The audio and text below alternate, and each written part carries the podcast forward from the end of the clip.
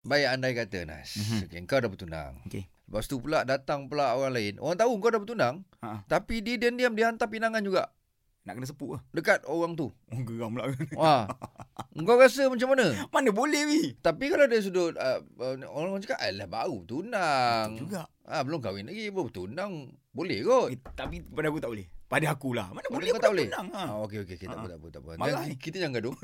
so kita tanya uh, Ustaz Ahmad Tarmizi iaitu Ya. penolong pengarah bahagian pengurusan dakwah Jawi. Ustaz, boleh ke ustaz? Pinang atas pinangan eh? macam mana ni? Hmm. Ha. satu soalan yang cukup baik Hmm. hmm. iaitu pinangan di atas pinangan yang lain Hmm. hmm. berdasarkan pada satu hadis ha, hadis yang diriwayatkan oleh bin Umar radhiyallahu anhu di mana baginda bersabda wala yakhtub ala khitbati akhihi illa an ya'dhana lahu daripada hadis ini nabi sebut jangan seorang itu meminang di atas pinangan orang lain Oh. illa melainkan Ha. ha, mana- ia membenarkan pinangan tadi. Ha, jadi daripada hadis ini, ya, ia membawa ma- ia memberi maksud kepada kita bahawa haram dilakukan pinangan ke atas pinangan orang lain. Hmm. Ah, Jadi- Namun begitu pinangan tadi sah tapi hukumnya dikira sebagai haram. Kerana apa? Oh. Kerana perkara ini boleh membawa kepada pertelingkahan dan sebagainya. Maka nak jaga perkara ini maka pinangan tersebut hukumnya adalah diharamkan oleh syarak itu